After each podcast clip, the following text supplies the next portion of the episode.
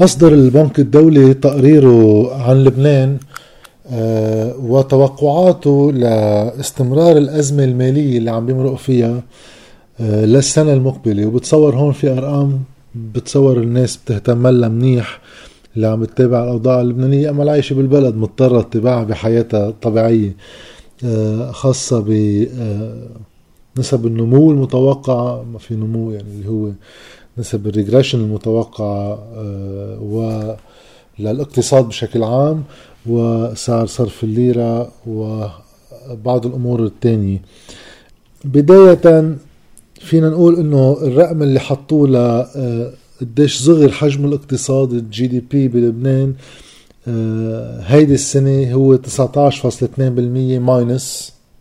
صغر حجم الاقتصاد من بعد ما بسنة 2019 عملنا كمان shrinking ب 6.7% minus وبال 2018 1.9% كمان minus فينا كمان نقول شغلة ملاحظة إنه آه، انحسار صغر الاقتصاد بال 2018 وقتها كان minus 1.9 كان record كان أكثر مرة على القليلة من بعد الحرب الأهلية بلبنان بينزل الاقتصاد لهيدا الرقم. رجعنا بال 2019 كسرنا الريكورد ضرب ثلاث مرات رجعنا كمان ضرب ثلاث مرات بال 2020 المتوقع لاستمرار هذا الانحسار ل 2021 لكمان من بعد ما زم زم زم بعد يزم ب 13.2% بحسب آه، تقديرات البنك الدولي آه، والأرقام. السياحة هون ربطا بموضوع كورونا آه، انخفاض أول خمسة أشهر ب 71.5% أذونات العمار وقديش. ال deliveries تبع ال cement تبع البيتون آه، اللي هن indicators بيعتمدوا ليشوفوا قديش في آه، عمار عم بيصير عمار جديد عم بيصير آه، انخفاض لرخص العمار ب 60% لل cement deliveries ب 52% متوقعة. ولكن يسجل هذا الانخفاض على انخفاض سنة الماضي. لرخص العمار 31% و32% ل cement فاذا بسنتين نحن آه، نزلنا نزلتين سريعتين. آه، هون عم بيحكوا حديث عام عن عن الوضع الخزيني وضع الخزينة الدولي اللي بتدهور أكثر وأكثر مع آه، انهيار سعر الصرف اللي بيخلي آه، الضرائب اللي بتلمها الدولة بالليرة اللبنانية ما يكون له قيمة كتير إضافة لأصلا انخفاض المردود الضرائبي بالمطلق بمعزل عن قيمته نتيجة انخفاض النشاط الاقتصادي بالبلد ما الضرائب هي عن النشاط الاقتصادي بالأغلب. فهيدا آه، الشيء عوضوا وقف الدولة لسداد سندات الخزينة وال Eurobonds بما أنه تعسرنا عن الدفع ولكن طبعا المؤشر على المدى البعيد تدهور بوضع الخزينة العامة وبقدرتها على آه، آه، الإدارة.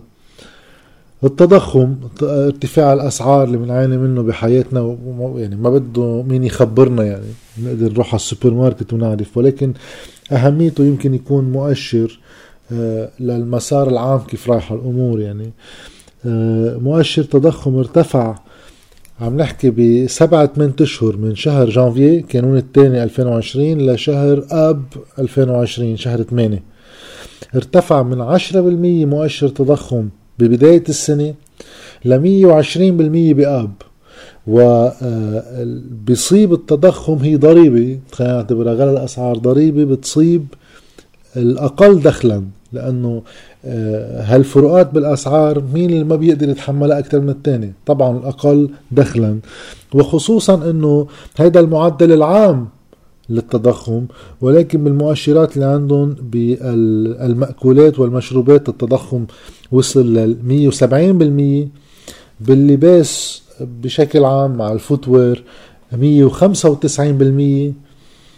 تضخم وكل شيء متعلق بالمفروشات والتجهيزات المنزلية 240% تضخم. يعني أرقام هائلة متوقعة ببعض الحالات خاصة أنه مواد مستوردة إذا عم نحكي عن مش كلهم بس أغلب المفروشات اللي بنشوفهم بالسوق.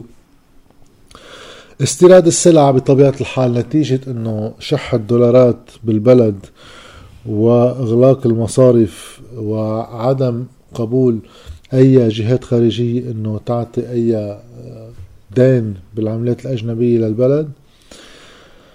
هذا الاستيراد تراجع بنسبة 50% آه،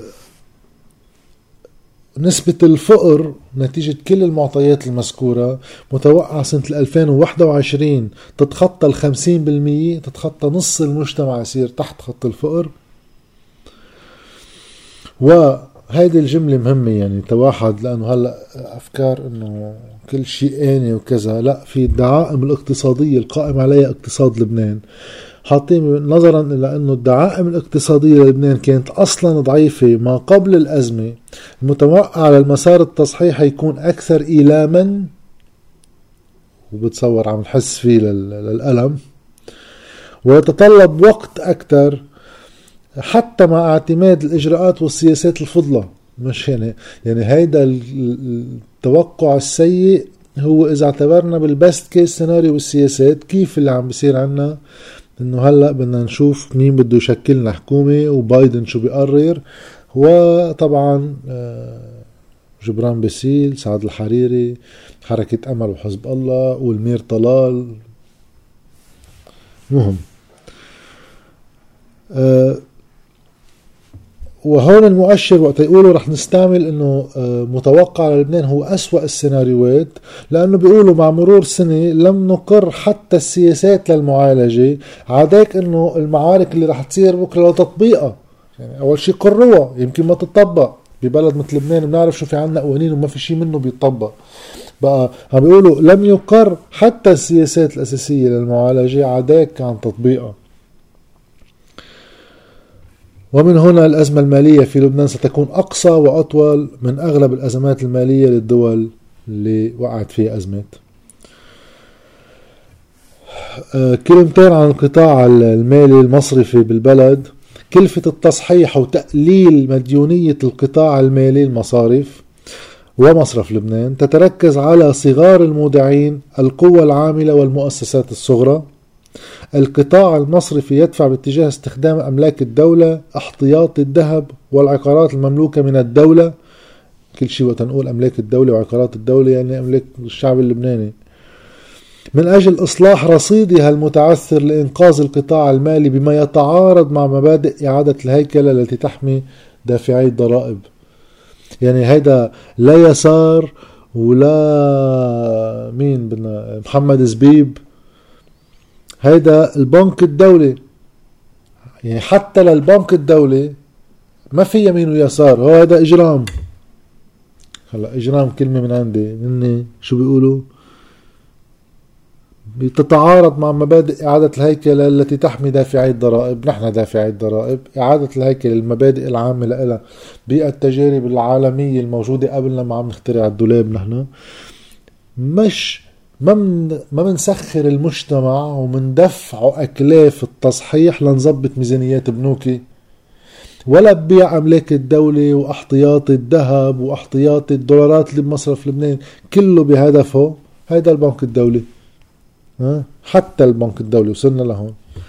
وقبل ما اخلص بعد في جملتين آه، بلاقي مفيد واحد آه، يشير لهم من التقرير الطويل يعني هو حوالي 90 صفحة عم جرب اختصر الأمور الأساسية منه قبل ما نوصل على آخر نقطة سعر الصرف. شو المتوقع لسعر الصرف بالأشهر والسنة اللي جاية؟ آه، بعد سنة على بداية الأزمة بلبنان عم بيقول التقرير إنه من الجهات الرسمية كان في شبه عدم إيجابي وعدم تفاعل وعدم قيام بأي دور من السلطات اللبنانية لمحاولة تجنب انهيار الموارد الأساسية اللي بتصنع شيء اسمه اقتصاد. وخصوصا الموارد البشرية مع ال brain drain واللي عم بيروح لل high skilled labor ال brain drain يعني هجرة الأدمغة للكفاءات الأعلى بين العمال اللي عم بيروحوا لآخر option عنده إياه هو يهاجروا من البلد نتيجة الأوضاع. واللي هيدا بشكل permanent social and economic loss for the country. هجرة الادمغه هجرة القوة العامله الكفؤه أنا بفضل هالتعبير. هجرة الأدمغة كلمة كبيرة. okay. بس في كفاءات طبيعة الحال. وفي أدمغة وفي ناس عندها يمكن أكثر من كفاءات هيك آه، يدوية أما آه، حرفية. آه، كفاءات فكرية إبداعية خاصة باقتصاد مفروض يكون واحد هيش يطوره باتجاه التطور التكنولوجي أكثر ما نرجع فقط على الصناعات التقليدية.